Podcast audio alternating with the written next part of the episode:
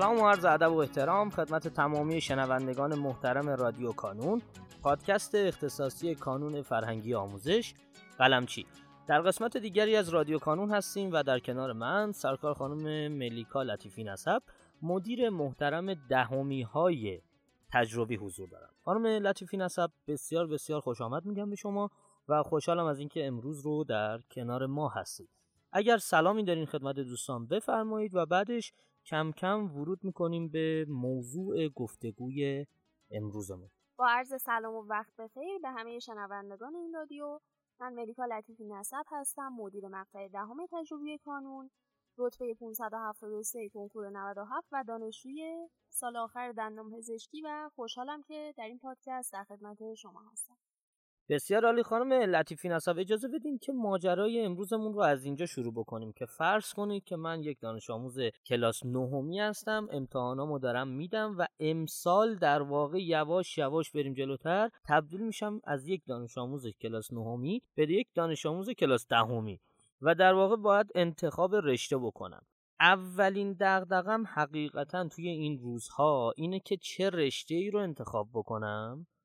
و بعد اصلا سردرگمم احتمالا استرس دارم از هر طرف یه سری چیزا به هم رسیده حالا بین تمام نظراتی که گرفتم از اطرافیانم مطالعه کردم یا هر چیز دیگری بیشتر تمایلاتم به اینه که برم سمت رشته تجربی شما پیشنهادتون به من یا کانون برنامهش برای دانش آموز نهمی که تقریبا تصمیمش اینه که بره سمت رشته تجربی چیه؟ اول از همه من بهتون پیشنهاد می‌کنم که در مورد رشته ای که در نهایت دوست دارید توی دانشگاه بخونید یه تحقیق ریزی داشته باشید. چون که شما اگر بی هدف صرفا واسه اینکه بیشتر بچه ها دوست دارن وارد فیلد پزشکی بشن وارد رشته تجربی بشید یک مقدار ادامه دادن این مسیر براتون سخت میشه. در واقع شما وقتی یک هدف مشخص داشته باشید خیلی بهتر می‌تونید مسیر رو بپیمایید. در مورد رشته تجربی من خودم اول از همه بگم که خیلی علاقه زیادی به رشته دندان پزشکی داشتم و از سوم راهنمایی من چون دانش آموز نظام قدیم بودم راهنمایی و دبیرستان داشتم. من از سوم راهنمایی تقریبا تصمیمم قطعی بود برای اینکه دوست دارم وارد رشته تجربی بشم و در نهایت دندون پزشکی بخونم. که خوشبختانه قبول هم شدم.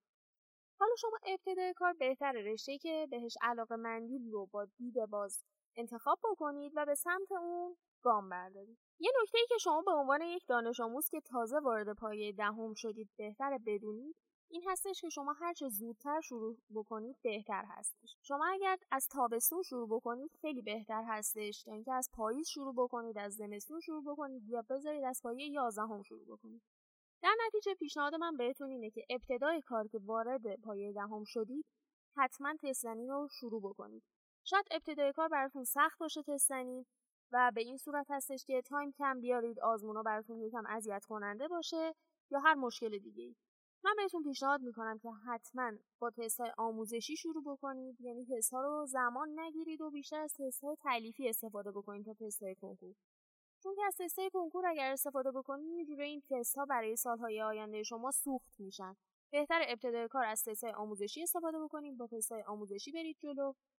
و حتما در روز برای خودتون یک درس رو انتخاب بکنید که هر شب تست شبانه جواب بدید.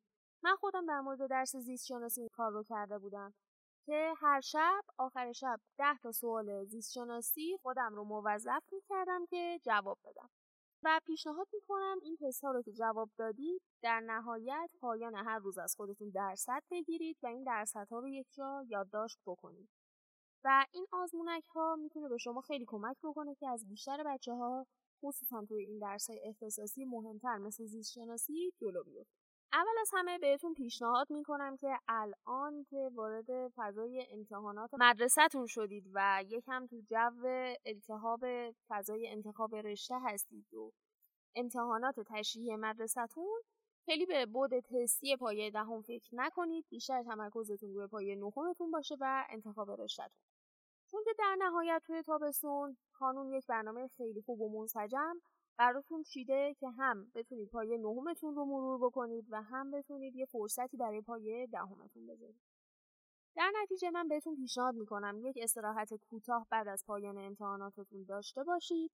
بعدش با آزمونهای هدیه کانون شروع بکنید یعنی آزمون نه تیر. یه سنجشی از نقاط ضعف و قوت خودتون داشته باشید.